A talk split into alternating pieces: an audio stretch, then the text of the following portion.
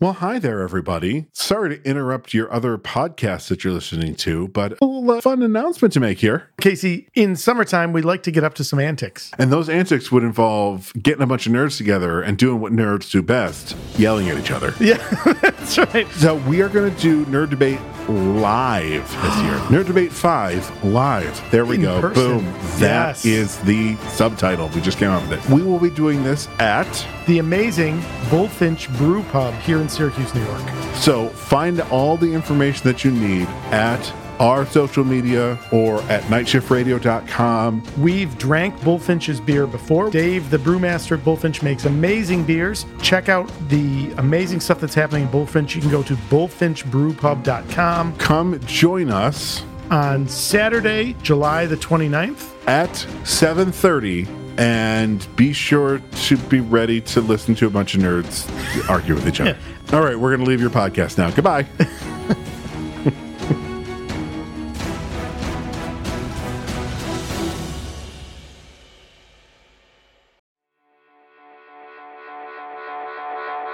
You're listening to Never Heard of It, a Night Shift Radio production.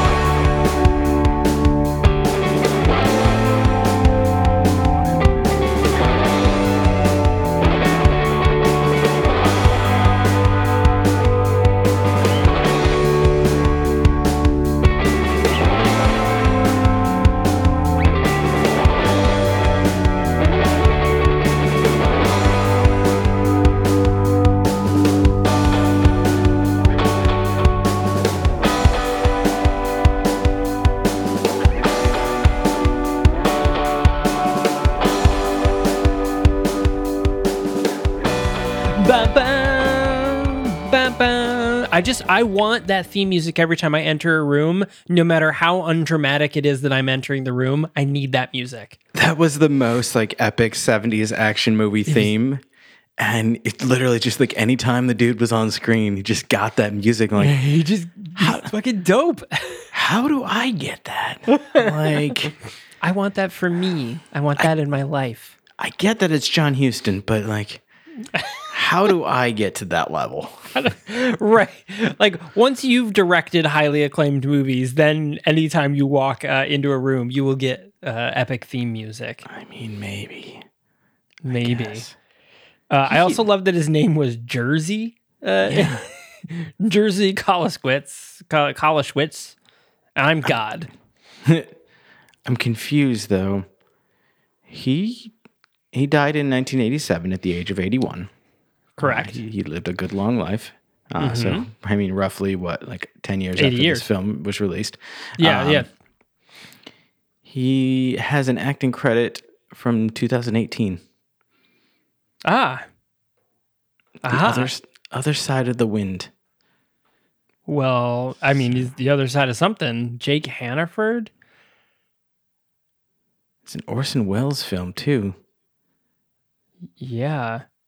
I don't think that this is right.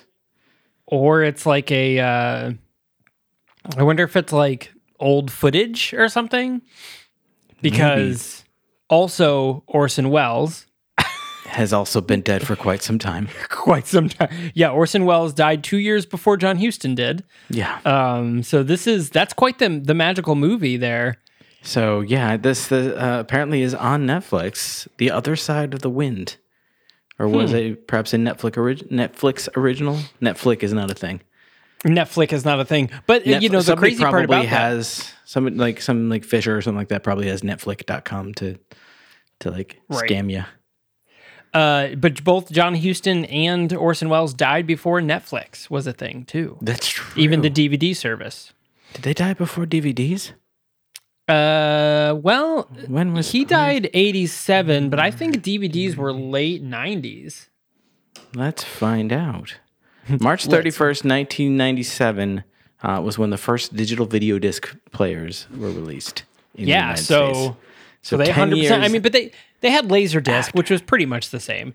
10 years after the death of John Huston, Yeah, DVDs came along. That's so not crazy. only did he did he not make it to see Netflix, he didn't even make it to see DVDs. DVDs, which I mean, in all fairness, uh, uh, DVDs were short lived in terms of popularity. They lasted all of what, 10 years, 12 years, maybe? 97, right? You said that they came out? Yeah. Yeah. So they lasted what, 13 years? I mean, you could still get them, but yeah, they weren't. But I mean, fucking really, like- why?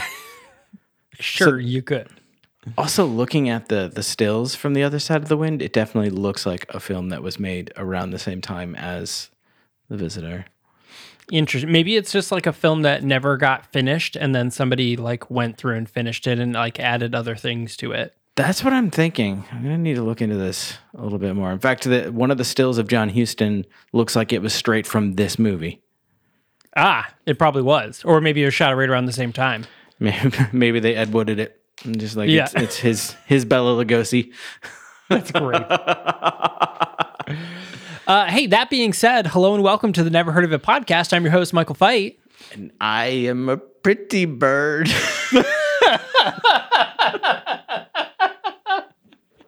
What a fucking creepy gift. What a creepy gift. what, a creepy thing to just- exist.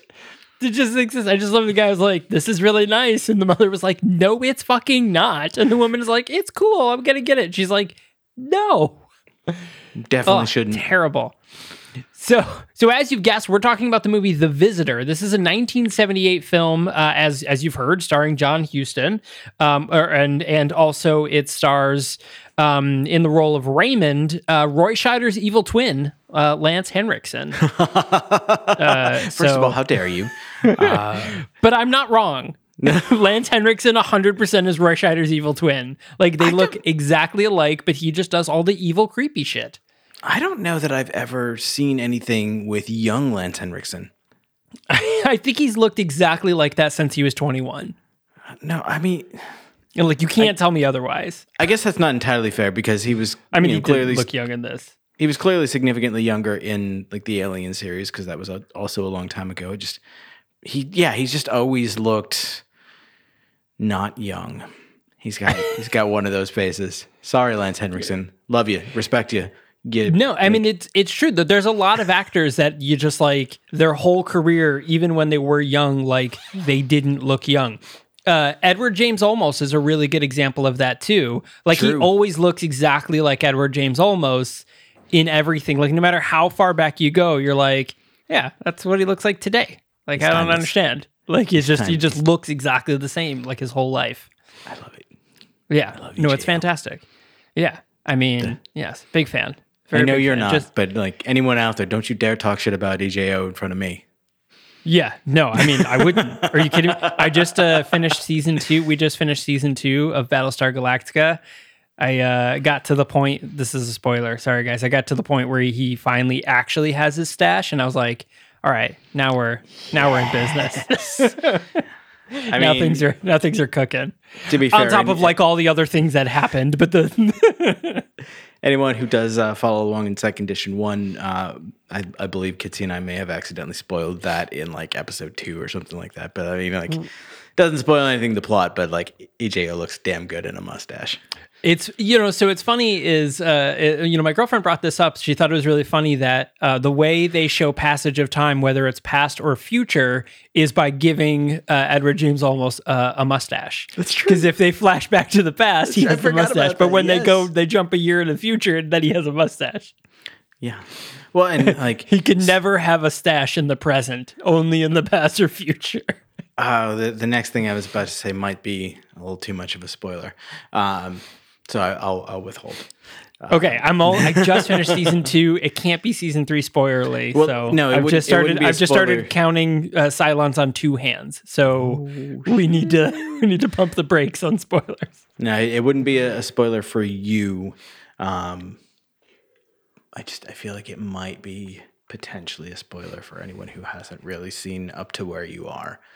Yeah. So, let's not. Yeah. Yeah, because I'm. Uh, I don't. I don't know the exact timeline of when this airs versus when the season two finale of Set Edition One airs. So I don't even know that to be honest. I know we I were think you guys just did Flight of the Phoenix like a week ago, so this would be two weeks from now. Oh yeah, you guys got a ways to go. Yeah, we were only like Yeah. halfway through, a little over halfway through, and we're She like still in recording. Pegasus.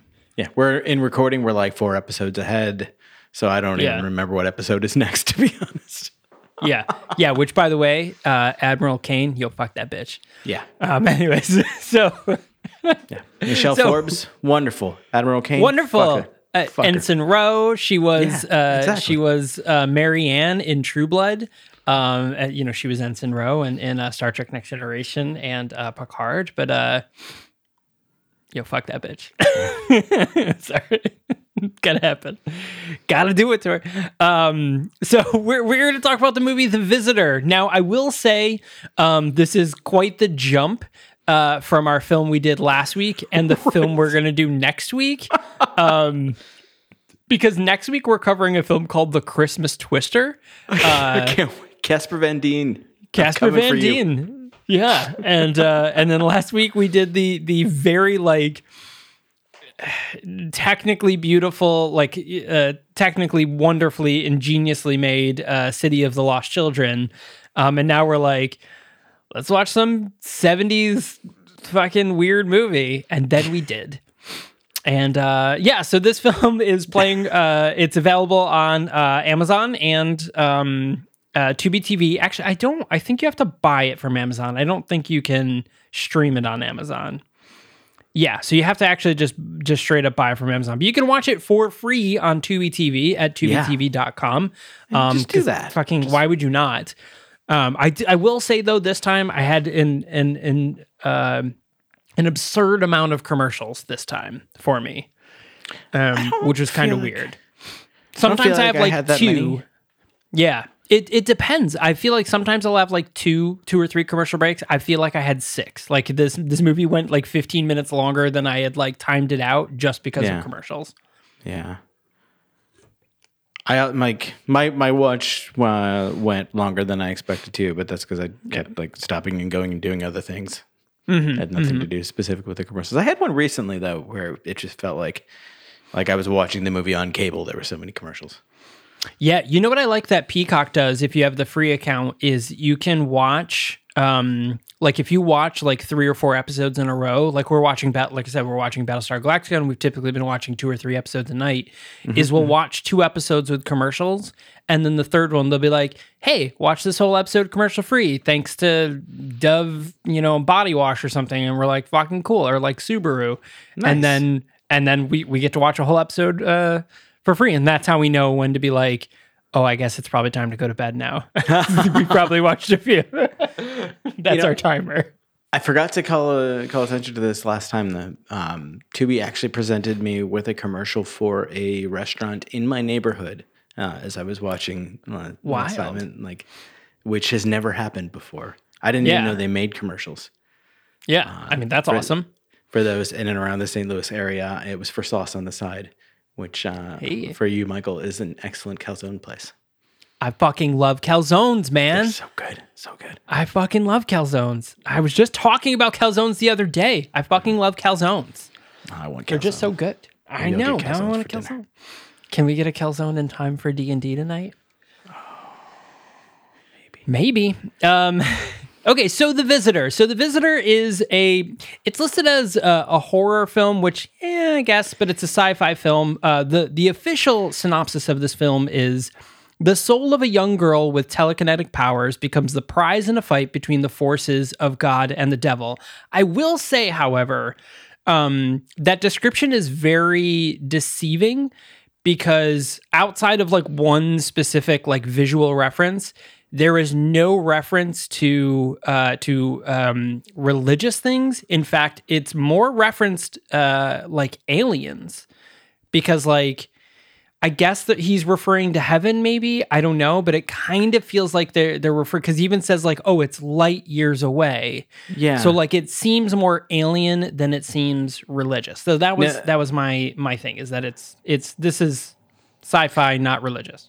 Yeah, that like I don't I don't agree with that uh, synopsis at all. I think that Yeah. IMDb got it wrong here. Um, there is a uh, a, a storyline uh, plot summary if you scroll further down that I think is a bit more accurate. Uh, which says John Huston stars in, as an intergalactic warrior who joins a cosmic Christ figure in a battle against a demonic eight year old girl and her pet hawk, while the fate of the universe hangs in the balance. Multidimensional warfare, pre adolescent profanity, and brutal avian attacks combine to transport the viewer into a state unlike anything they've experienced somewhere between hell and the darkest reaches of outer space. Uh, you, Pre-adolescent profanity is thrown in there like it's this terrible, like on top of like inter- multi-dimensional warfare and kids swearing are the worst things that could ever happen. Yeah, mind you, all of this uh, combines to make it sound like it's a very like action-packed, dramatic, intense film. Uh, when really it's just like it's a mid-century Italian art sci- sci-fi film. totally, a hundred percent. I'm I'm a big fan of. So the director was, uh, and, and I, I don't know the the Italian pronunciation, so I would say Giulio Paradisi, um, G I. U L I O, uh, as Michael J. Paradise. Yeah, was the way that he credited himself. which is fantastic. Uh, I'm sure probably it was a way. I'm sure it was a marketing thing to like make sure people would watch the movie and not be like, "What the fuck is?" I'm not gonna see subtitles. But uh, but he, I mean, he, you know, one of his famous movies, he did La Dolce Vita. Um, you know, he did uh, um, uh, uh, Keep Walking in 1983. Uh, uh, Eight and a Half is another big one that he did. Um, and then where was Terzo? Uh, um, I can't find that one, but he did another one that. Uh, oh yeah, Terzo Canada. Yeah, uh, Canale. Canale. Um, but I mean, those are some big ones that he did. He, but uh, uh so like La Dolce v, uh, Vita, he was the director of photography uh, for Terzo Canale. He was the writer for Eight and a Half. Um, he was un amico, uh, which is just like a, a kind of like a producer. And then for the visitor, he was he was also the writer uh, as well as the director. Um, Wild. Wild times, man. Yeah. Yeah, this uh so this film it starts off really very 70s. Uh so it's Yeah. we start off seeing uh John Huston, Jersey uh Kalsowitz, um who a fucking name? I know, right? But it's- such a It's Jersey, like J E R Z Y, and like at one point he presents a Polish passport. So we're we're led to believe that the character that this alien is portraying uh, is posing as Polish. Uh, and I think maybe there, yeah. there might be a scene where he speaks Polish. I don't know, um, but for the don't most part, he's, he's speaking perfect English with. Uh, was that not an English accent? I don't remember at this point. I, you know, it's one of those like I call it like the Fraser accent where it's like it's not but it is, you know. Fair. Yep. like like he's he's not he's not british he's just a rich new yorker like that's He's speaking so snobbishly that you you are willing to believe that he's British. right that he just has more yeah which i mean I'll, I'll be honest john huston can speak whatever fucking language he wants he's the coolest Yeah. person in the world so um but yeah so, so the film starts off with Johnny Huston kind of like walking uh, on this desolate interdimensional plane, let's call it, um, and he sees you know this this uh, cloud and this thing and, and a figure approaches him. And uh, you know it's a it's a hooded figure and then you know the the hood you know reveals itself. And it turns out to be a young girl covered in coconut and um, I'm sorry snow. She's covered in snow. Uh, but it very much looks like coconut. And he's like oh and that's like the beginning of our mu- of our you know movie is that you know we get the idea that this character and then it transports to intergalactic jesus which by the way should be a movie if it isn't already. Uh, Um, starring a, a bleach blonde Viggo Mortensen. right and uh Actually, who was Space Jesus in this movie? yeah who was space jesus? He was uh uh, did they even i don't even know if they even give him a name. Uh i don't know dude. Is he yeah, he should be titled space jesus though. That would be the the fucking coolest thing in the world. Yeah. Um he's not even i mean he's not even in the initial credits um so he must not have mattered uh also okay we'll talk about that in a minute though yeah so intergalactic jesus and his uh his band of child hare krishnas are uh talking about um they're talking about i don't know being peaceful or some shit and uh He's telling and- them the story of Oh, Zatine. right. Uh, Zatine, who was a mute ant. Mm-hmm. he, he pronounces mutant as mutant. Mutant. uh, which my brain immediately took to mean an ant who cannot speak. oh yeah. That's that's why I, t- I sent that in Slack earlier. So like, Oh, yeah, I don't want to good. forget this. I need this joke really badly. Zatine is a mute ant. Zatine. Uh, I'm sorry, it's pronounced Zatine. Which Um, I guess that could possibly be the the devil figure in the movie, like an analog for for Satan. Yeah, but I mean, so the other thing about that is like we. So the other thing we'll see, we'll see that very shortly because we get the whole basketball scene or whatever. But we get, we get the sense that there's this evil board of directors because, of course, um, who are who are encouraging Lance Henriksen, uh, Raymond, we'll call him Raymond, is his character's name, uh, to marry uh, the the mother of this child. Her name is uh, Barbara. She's played by uh, Joanne Nail, um, who uh, she was in a few things. Uh, nothing nothing to speak of uh, per se. Um, like she had like a walk on role on Designing Women. Like ten years after this, she was in Cagney and Lacey.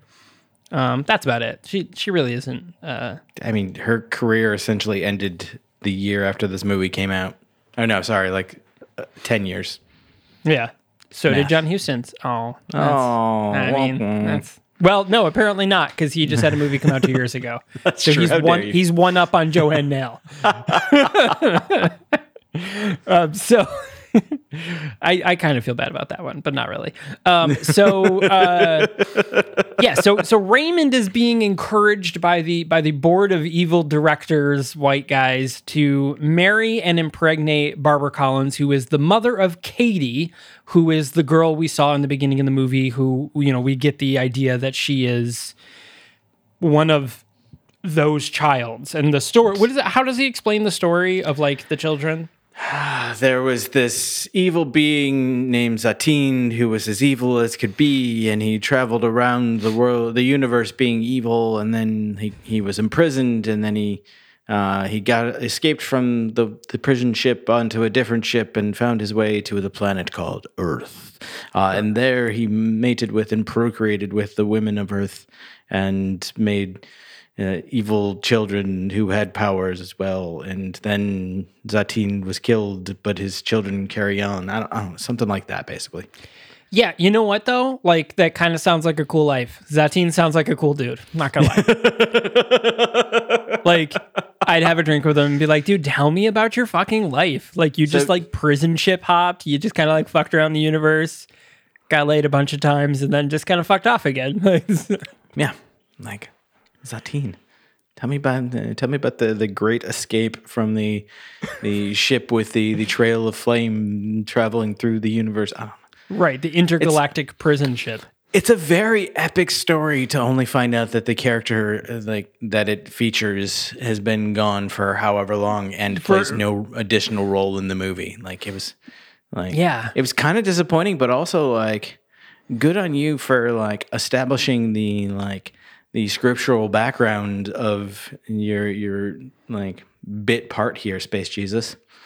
Yeah. You know, and, and what I thought was actually kind of interesting and something that I feel like movies of this time um, always fell subject to was like, you know, the the like the intro on the screen, the credits on the screen, they'd be like, long ago there was a man by the name of blah blah blah. But they did it like narratively throughout in the story, like, and it was really cool the way they do is we learned this that this is this is like like a bookend movie is that the the first scene we see with Space Jesus is actually the last scene we see uh, of Space Jesus. Like it's all the same scene. It's just all the other shit happens in the middle. What? Yeah, because I actually wondered about that and yeah, because John Huston comes in in the middle of him telling the story, and then they finish the story. Like he he goes back and tells the whole story of Katie, and then in the very end of the movie, sorry, early spoiler, uh, he like you know walks forward a little more, and you know like there's Katie. She's uh, in the fucking she's like she's there listening to that story at the time. I was trying to figure out if the if that's what they were going for, or if it was just two scenes of John Huston walking into the room full of uh, bald children. Which, Why in this uh, like this race of space travelers who are here to save Earth for some reason? Why are John Huston and Space Jesus the only ones without shaved heads? Because Right, they're the only ones allowed to have hair. even the adults uh, who uh, ostensibly are on Earth to help uh, Jersey, uh, but Yeah. really just like put up sheets on a roof and dance. Uh, while then- wearing football outfits. yeah, and then like block doorways in the the Great Scooby Doo chase scene. like they all they're all bald too. Like Yeah. what what I don't get it. Yeah. Uh, yeah, I don't know, man. I th- maybe this is like secretly Hare Krishna propaganda, and we just didn't realize it because they aren't really like a thing anymore. How, like it was fairly recently uh, that we were talking about how the the Krishnas seemed like they were everywhere for like a year and a half, and now they're just like you, you don't hear about them at all. Yeah, uh, my name is Bruce. We were That's talking because right. there's a scene where they're the Hare Krishnas. Yeah, yeah. Maybe it was. Was this a Krishna movie? Uh, maybe it was. Maybe it's like Krishna sympathizers. I mean, I, I say sympathizers, but they weren't bad people, right? So like, they're not like Or they're just they? No, they probably weren't. yeah, they probably weren't. I don't know. maybe, dude. I don't know. I don't know, man. They just they just kind of fucked off too. So I don't really know what's up. Were the Krishnas Satine? the whole time. the whole t- the whole time the whole time. Um yeah, so and then we uh we get to watch 1978 basketball, which is pretty fucking dope. That was Um, dope. That was really cool. Uh, and so we got to see a little bit of basketball. We see Raymond on the on the sidelines. He he owns this team, and there's this like really weird scene where someone's like, you know, you uh, you know, you're you, you know, how do you you bought this team and like you keep investing in them? Like, how do you afford this? Like, what a fucking dumb question. Like, who fucking cares? And they were like, like- what? How do you get all this money? He was like. God. but we know that's not the case. He secretly works for a group of Satine Saltine supporters. Saltine Warriors. Um, yeah, the, the it's the sportscaster who like comes up to him with his microphone and apparently like ultra long cable, uh, and is just drilling him like, you know, you you bought this team, like, you, you how are you gonna turn them around from uh, being a, a losing team to a winning team? And he's like, with an open checkbook. Aha, you've said that, but where does the money come from? He's like, I'm not gonna tell you that, but like, you can tell me though. He's like, I, I can't, and I'm not going to, but like, you can though. But what's weird is that like I still don't understand how how Raymond's wealth plays into the plot of the movie? Because like why was it such a guarded secret? Because like it doesn't. And the weird part is Raymond like seems to be like this really major player but he's only in the first half of the movie. Well, and, you know, And we find out that the, like he is being bankrolled by the uh, by the the evil board of directors, and so like that's I mean why he can't say where his money's coming from. Because again, Right. well, well, so there's this uh, conglomerate of. Uh, People you know, like the, the children of Zatine, uh, who are secretly trying to direct events on Earth to ensure that the demon spawn uh, you know, do uh, come about and take over the world, and uh, they're paying me. They, they set me up pretty Yeah, right. nicely, and uh, they bought me this basketball team as a, you know as the cover story. yeah. And all I gotta do is bang this woman. It's a fucking easy deal man. It's simple. Like Raymond gets a pretty good uh, a pretty good deal in this whole uh, right. adventure. so literally the, these people are like hey hey we're gonna give you millions of dollars Yeah, a yeah, basketball team. All right, all like you got to do is uh is marry and impregnate this really hot girl that, who who's cool. And you'd be like oh i mean is that it? You'd be like yeah, well i mean there's yeah. also her child is uh, murderous and insane um but other than that it's it's a deal right? It's easy peasy That seems fine. That's, that seems that's fine reasonable. this is easy yeah Uh, according to Lance Henriksen, the cast agreed to do the movie to get a free trip to Italy. Henriksen dislikes it, the, the movie, calling it, quote, a real turkey. that is spectacular Is, is turkey a, a, a bad word in the in the film industry? Or is it like he specifically, like, that's his slang for, like, this movie was a turkey? Ah, uh, I Go away, I'll you're be honest, bothering me. I'm not entirely sure. I have heard things referred to as turkeys before that are bad. Uh, I don't know if this is a if that's a film term. It's not one that I've seen like used nowadays. Maybe it used to be. Um, yeah. Um, yeah. This so like so often the trivia for movies that we do is either non-existent or it's really kind of boring. Like there's actually some interesting facts about this movie. Yeah.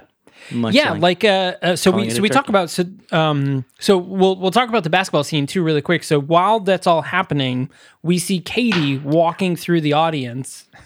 and she uh, through the crowd and she sits down and it's like 99 to 100 and you know the um the team whose team is it is it his team or is it the other team is about to score like the winning point the visiting team. So this is set in Atlanta, uh, Right. and he owns the Atlanta Rebels, and the visiting San Francisco Niners uh, are. Oh, sure. uh, like they they they had an early and commanding lead uh, thanks to uh, their star player Abdul, uh, I think that was his name, and Mm-hmm. Yeah. he gets an injury. He goes down on the bench for uh, like a quarter or so, uh, and you know the rebels rally and they come back and they've got the lead and like they're they're gonna win it in like, you know the last few seconds or like the last minute or so. Uh, Abdul comes back in the game and like they you know gets really close down to like one point and he's about to make the winning winning basket. I almost said winning goal. Like oh, I know sports. Uh, he's about to score the winning basket and uh, that's when Katie steps in yeah in And sh- like a really dramatic and also confusing way. Yeah, so like this is our first instance of seeing Katie actually use powers. So she she like tilts down her very 70s sunglasses just as he's about to, you know, slam the ball and get a two-pointer to be to be the make the score be 101 to 100, winning them the game. And an explosion happens uh, at the uh, at the basketball thing. He falls down.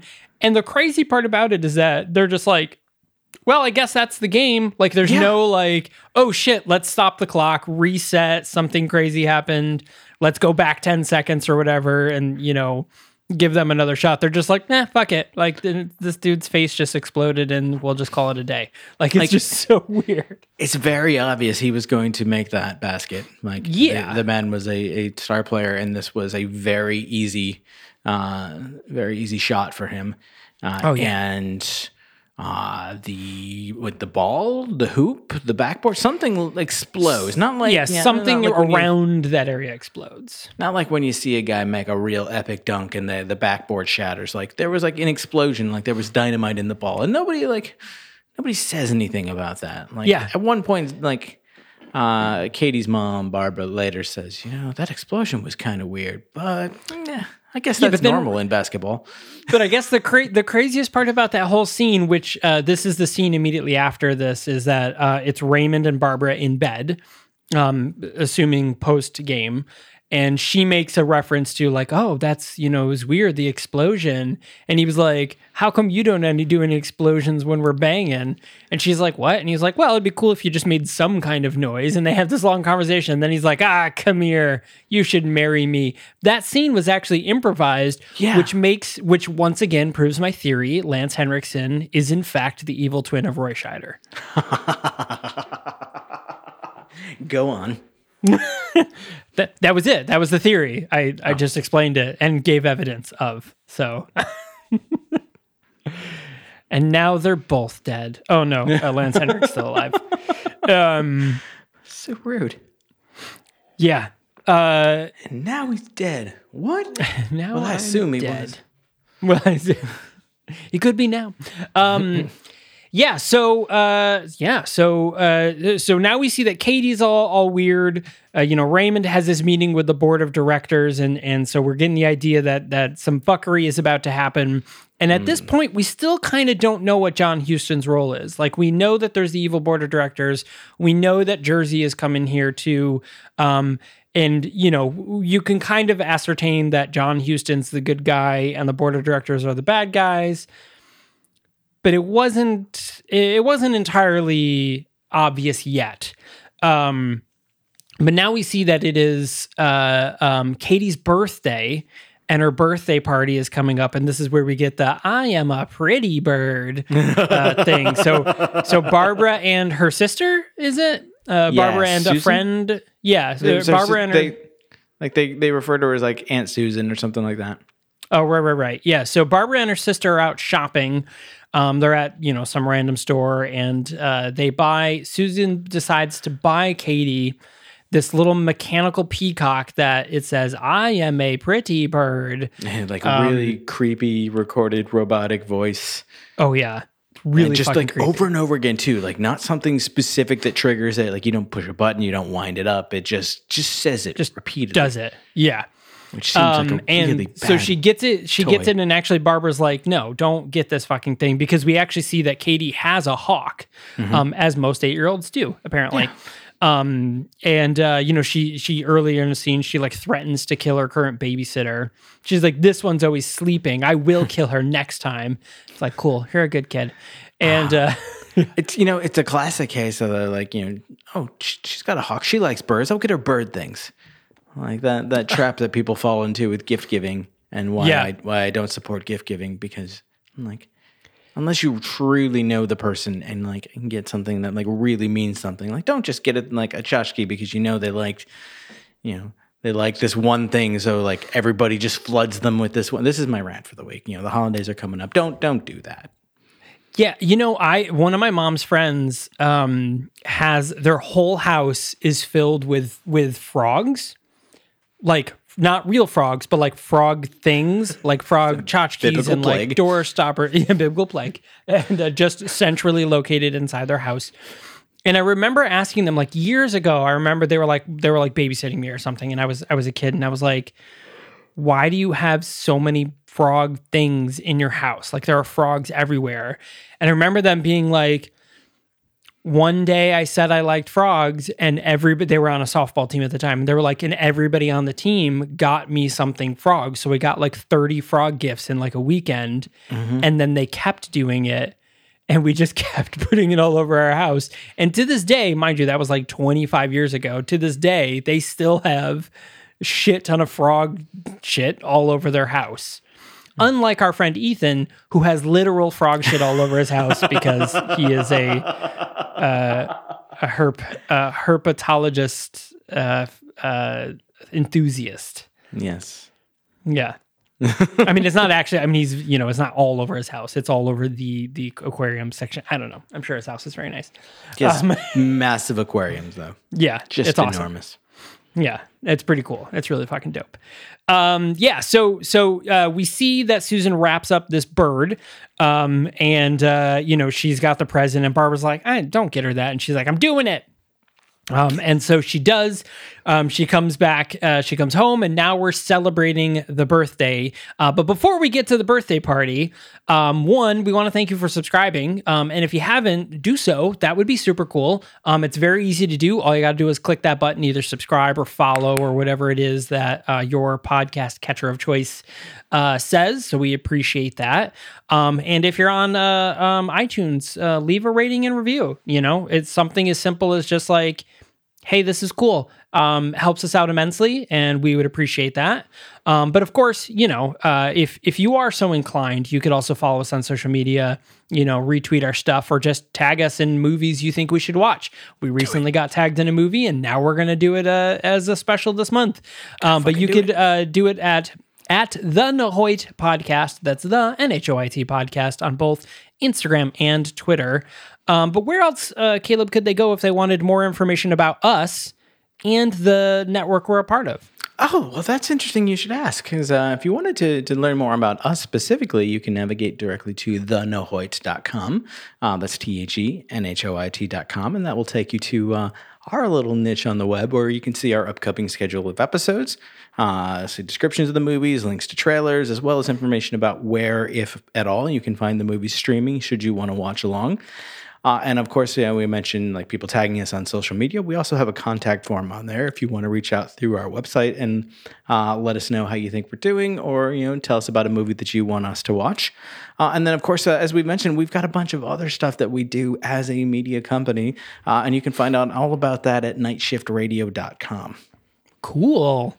That sounds like a pretty fantastic thing.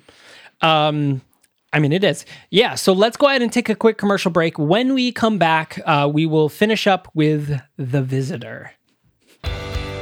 You're listening to a Night Shift Radio production.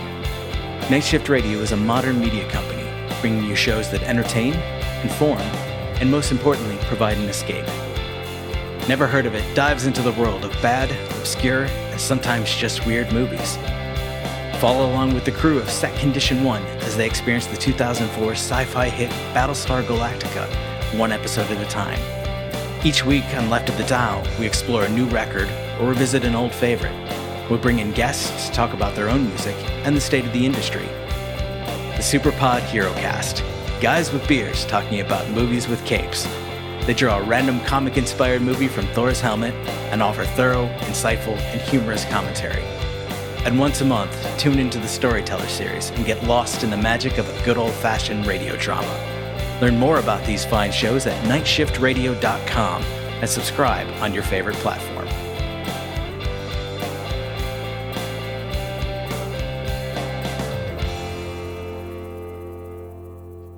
Hello and welcome back. Hey, so uh, so when we left, uh, we we were at the birthday party, and this is where shit starts to get crazy. It gets real world from here. It gets really Real- fucking real wild. Weird. It's the Wor- world, real wild, world. weird. Some It's weird, really, wild really stuff. wild. we went right to Johnny Carson, both of us. We're old. Um, so, so, uh, so this is a crazy birthday party. Uh, I mean, it, it- I've been to a couple birthday parties with this exact same situation occurred, so it's really it was very coincidental uh, to me as well. Uh, Kayla, what does she what does she pull out of her uh, birthday gift? So she goes to open uh, Susan's gift, which, we, as we all know, is the uh, um, the the peacock toy that that speaks. Sure. Um, but uh, she opens the box, and in it, she's thrilled to find uh, her very own shiny new handgun. Yeah, Uh, which as most she- eight year olds are wont to have.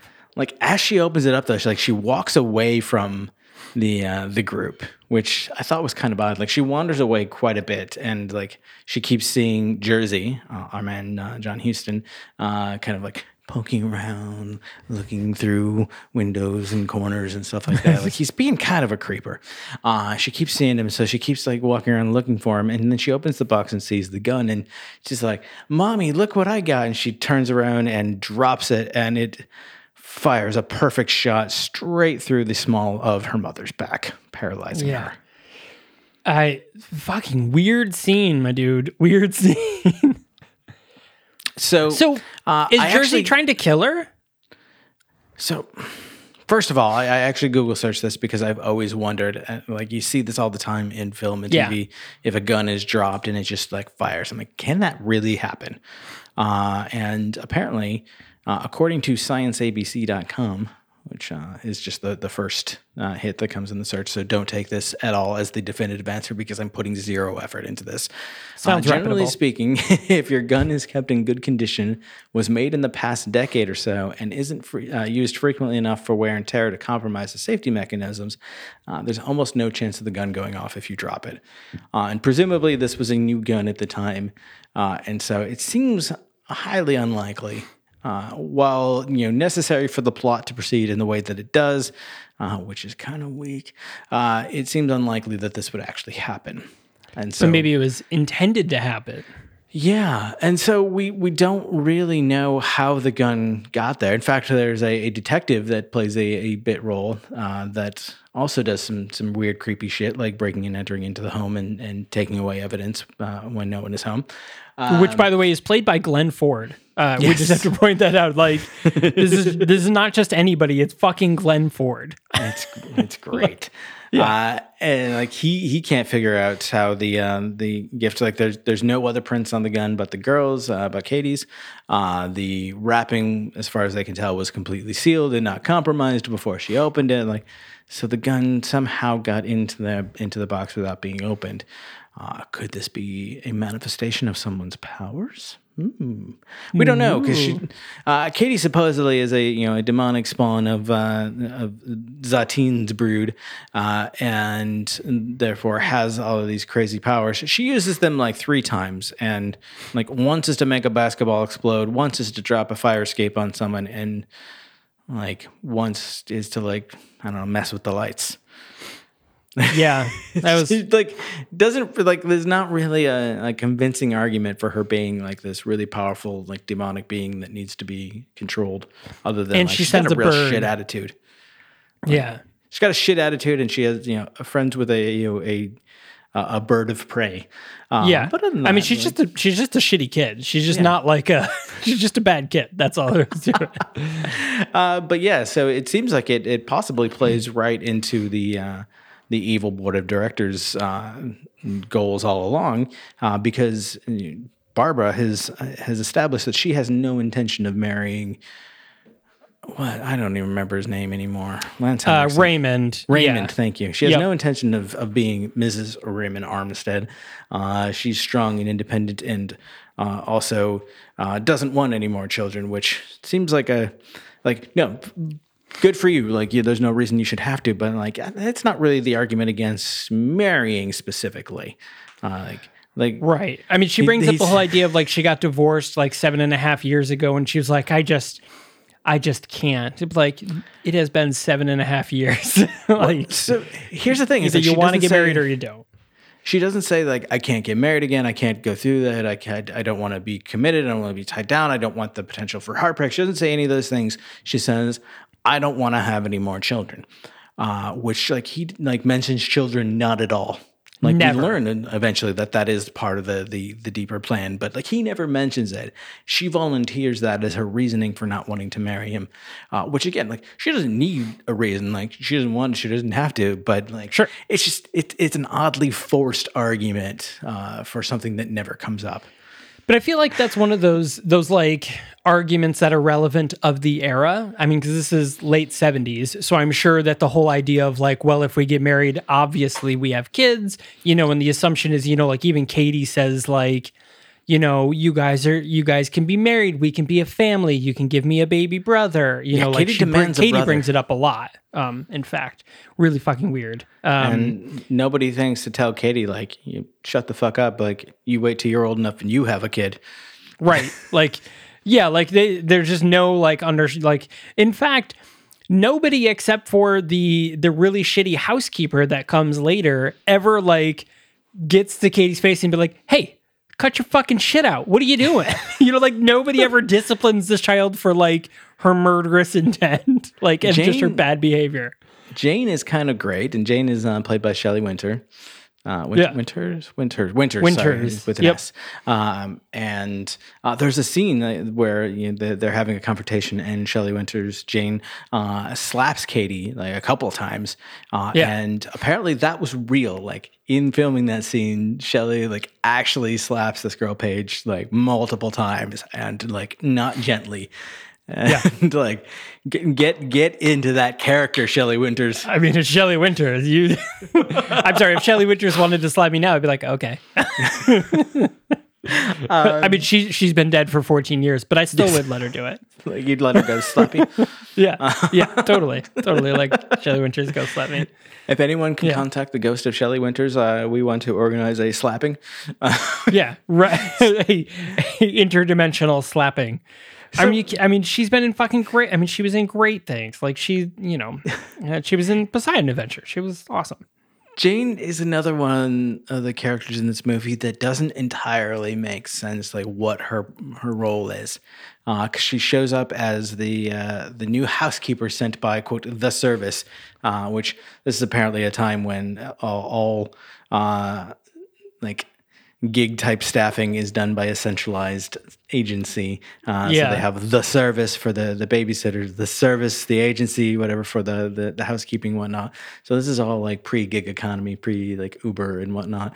Yeah. Uh, and it's like these actual people sent to your house, uh, which like it's a it's a weird thought in in my head. Uh, but anyway, she she shows up.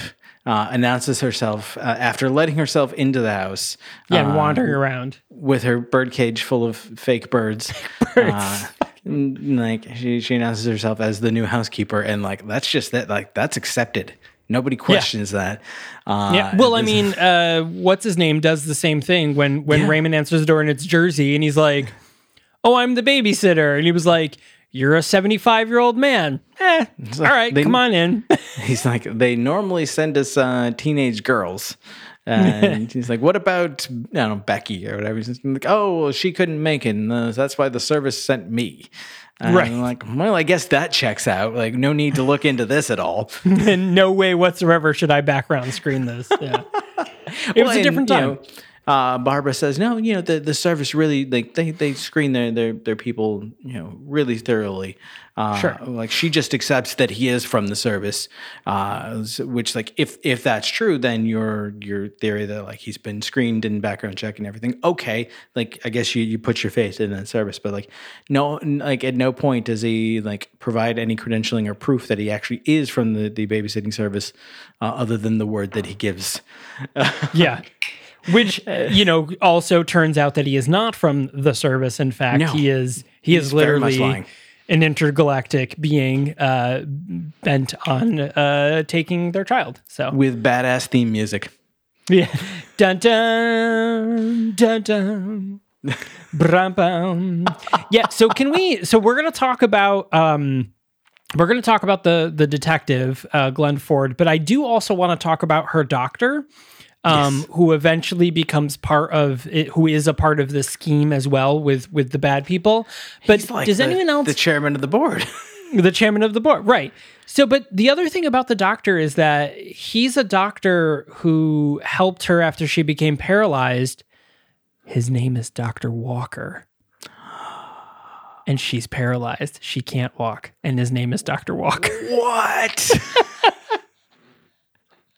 this is uh, Like, Mel, Mel Ferrer. uh, Mel Ferrer, yeah, Mel Ferrer, yeah. they'd be like, they'd be like if my if like my cancer doctor's name was Doctor Lymphoma, I'd be like, I mean, this is a little weird, but okay, Paging Dr. Biopsy. right, right, Dr. Chemo. Uh, yeah. oh, wild. Um, but yeah, so he he plays a later role. So so the t- the detective's whole thing is you know just figuring out um the uh figure, figuring out like you know how did this gun get into the hands of this kid he even ends up going to um like the he follows paige to school and you know of course she she sees it right off the bat and you know tells him to fuck off literally tells him to fuck off right. yeah she's like she's like i'll tell you go fuck yourself Go fuck and then yourself. And then he's like, and she calls him a pervert or, or a molester and you Yeah. know tells him to go go away doesn't phase him. Um, you know the the stern old cop to the end. Yeah. Um, but I love it. He's like, I just got you know one more question for you, and I promise I'll, I'll never ask you anymore. And like, you know, how did the, the gun get there? And she's like, let me whisper it to you. Yeah, make sure to write this down. Yeah, right in your ass. oh boy. Um, Apparently, uh, she struggled with with using profane words uh, at such a young age. or to Glenn Ford. Yeah, Yeah, Pa- Paige Conner, you know, such a sweet innocent child, forced to play such a, a terrible character. and now, uh, and then she ended up becoming a cheerleader. Um, and then she now owns her own luxury lash extensions uh, place in Atlanta. That's uh, good that's Paige her. Conner's bio. Like you know, Yeah, becoming a small business owner, giving up the uh, the, the the rough Hollywood life. I you know, I respect that. Yeah, that's uh, good for her. Um, so and she got a free trip to Italy as a kid, uh, and got to uh, and got to swear at Glenn Ford. How what, else could go wrong? And hang out with John Huston and Space Jesus. Space. Um, yeah, it's pretty dope. I mean, It's I would have done life. all of these things at eight years old. Yeah, totally. I would shit. I would do that at 39 now. So, uh, so at one point, so the detective after this, uh, kind of gets closer. You know, he he goes into the um, uh, the the like house when no one's there, and the bird like you know goes to attack him, and he he gets the bird outside, and he finds the peacock, the Yeah. the I'm a pretty bird thing buried in in this like potter plant, and he was like, aha. Like here we go. Like I'm, you know, things are starting to add up. So he calls, you know, he's driving back to HQ and he's he's like, "Hey, I'm on my way back," and blah blah blah. And then this is where shit starts gets weird. The bird is actually chasing him down, um, and the bird ends up like getting into the vehicle and uh, and scratching his eyes out, and he veers off the road, and you know he crashes a bunch of things, and he flies off the road, and he he goes tumbling. You know the car goes tumbling down a hill, and it tumbles into a fence, and gets wrapped into the fence. So so when he the car's there, like all these guys are like out there playing. Right. It's like the most absurd thing. So so it crashes and you know it's like you know there's like it's like by a baseball field and a whole bunch of guys are like oh shit we got to go like help this guy so they go running up and they're like oh this fence is wrapped around the car like we can't get at it and then they're like oh no there's fire the tank's gonna blow and they all start running and the car blows up and thus is the end of our detective Oh man, poor detective. Like Poor what a way to go, Jake. Yeah. Jake Durham. And, Like he was six months from retirement. he was the best in the force and I'm just kidding. Jake Durham would have never retired. This was the only way it was ever going to end for Jake Durham. he died the way he lived wrapped in a fence caught on fire and exploded after being attacked by a bird. Run off the road by a fucking evil hawk. Like, I kind of want to watch a whole movie just about this hawk. just about this hawk yeah who just fucking screams the entire time and she calls it squeaky. That is the name of this thing and it just fucking screams the entire time. All it does is oh scream. This bird just fucking screams yeah and i was like oh i had to keep turning it down i was like i can't with this thing so the uh okay so now we've got our general idea. You know, Jerzy gets in there and he's telling, you know, Barbara, like, hey, I gotta, sorry, man, I gotta take your kid.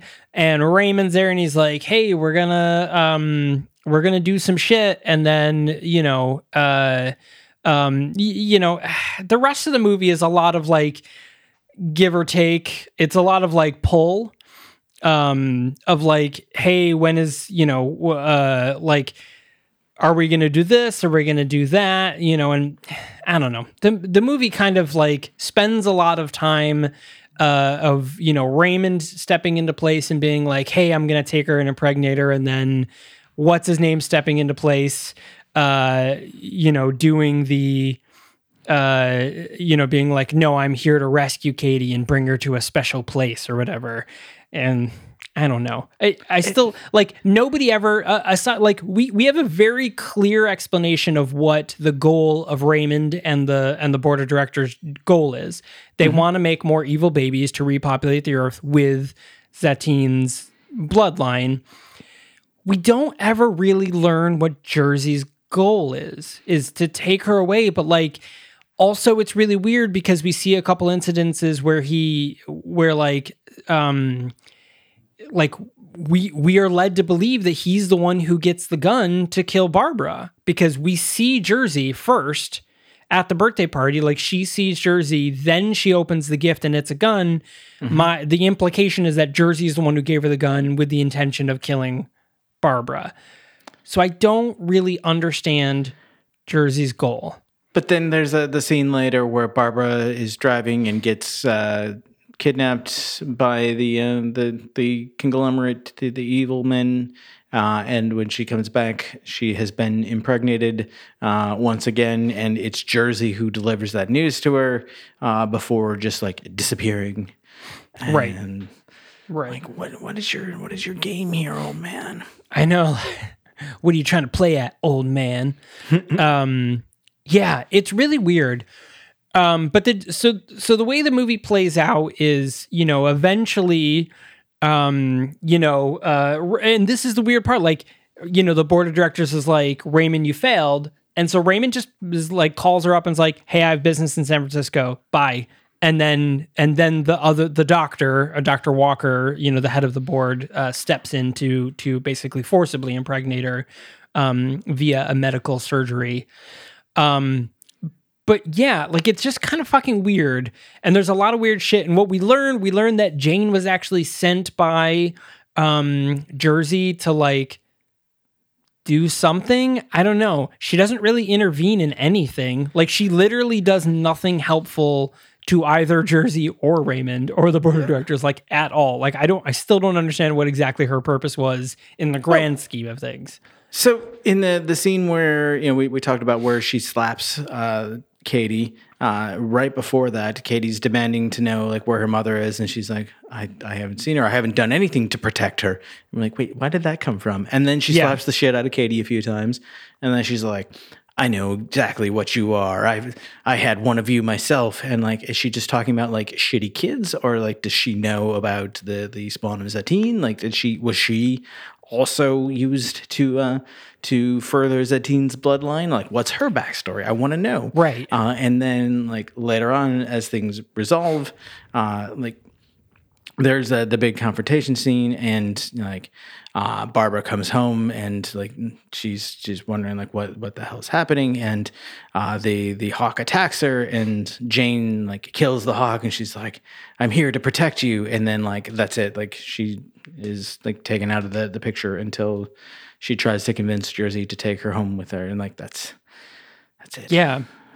But so the other weird thing about this too is that it, it seems like they never could really make up their mind as to who exactly is is the catalyst because the the story that we're told in the beginning and later on is that it's it has to be a special mother. Like it's a specific mother that gives birth to these type of kids. So there's specific women out there. It's not the it's not a specific man. Like it's not Raymond that goes to Barbara. It's the fact that Barbara gave birth to this child. So Barbara is the key, not her fa- not uh, Katie's father or anything like that. It's, it's literally just Barbara. But then they're like nobody ever does anything to stop Barbara. Like nobody just goes to Barbara and be like, "Hi, have a hysterectomy, never have kids again, or like, or you know, get your tube side or whatever." Because like you're gonna give birth to evil children like this. Like just do that. was the end. that maybe what the gun was for Maybe well, that's that was what I thought is that you know he gives her the gun to stop Barbara to like end Bar because if Barbara dies,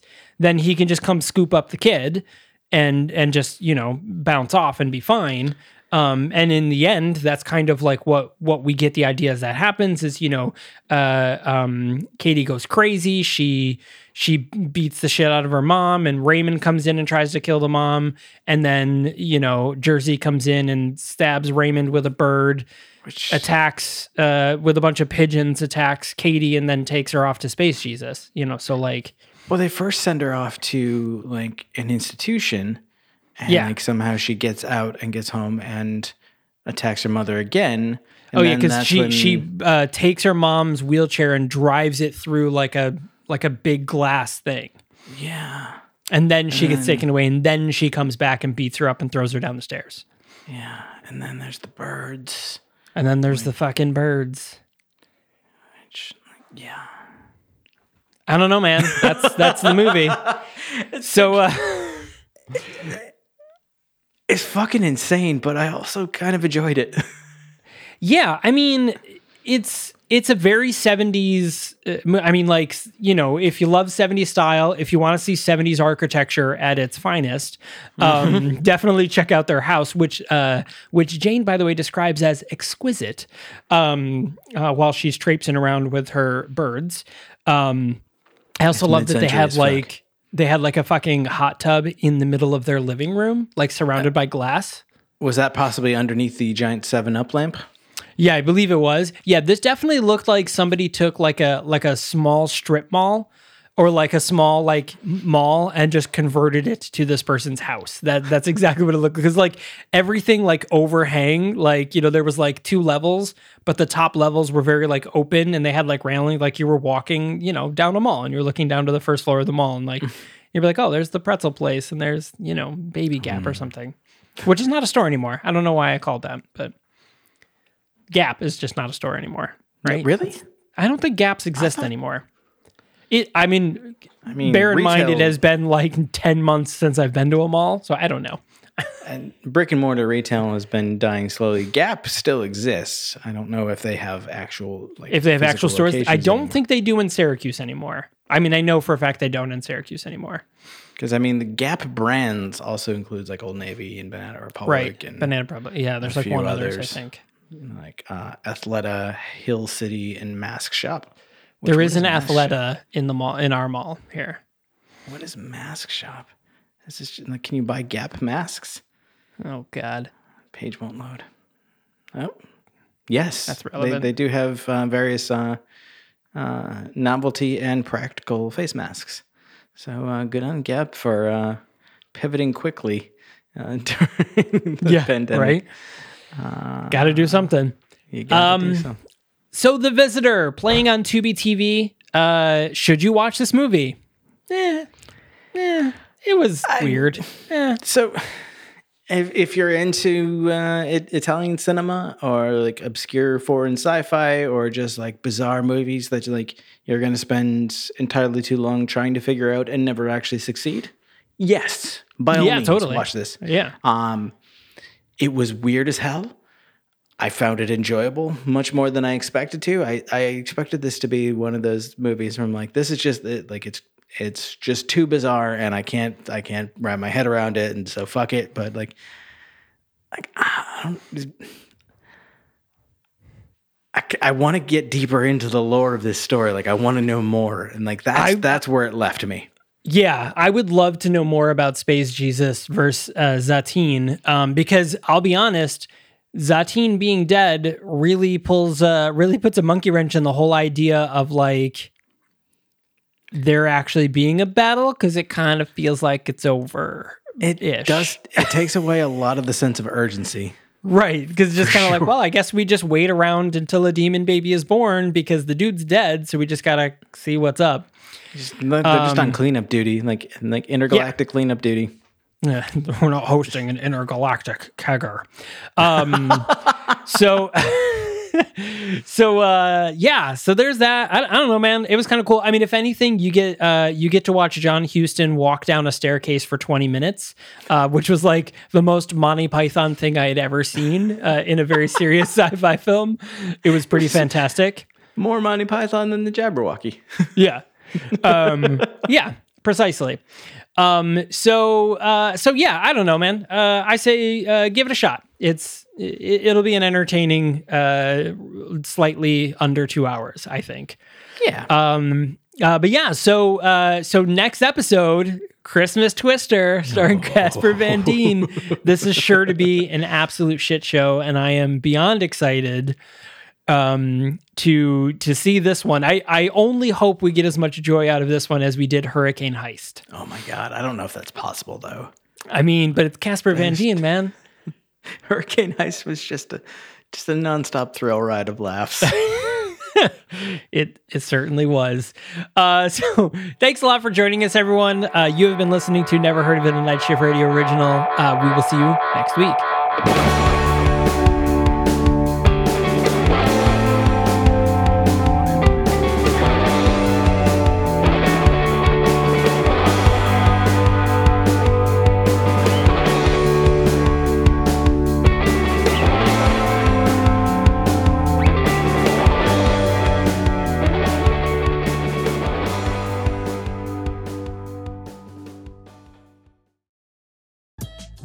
a father's tragic past, hidden in the adventures of a cartoon mouse.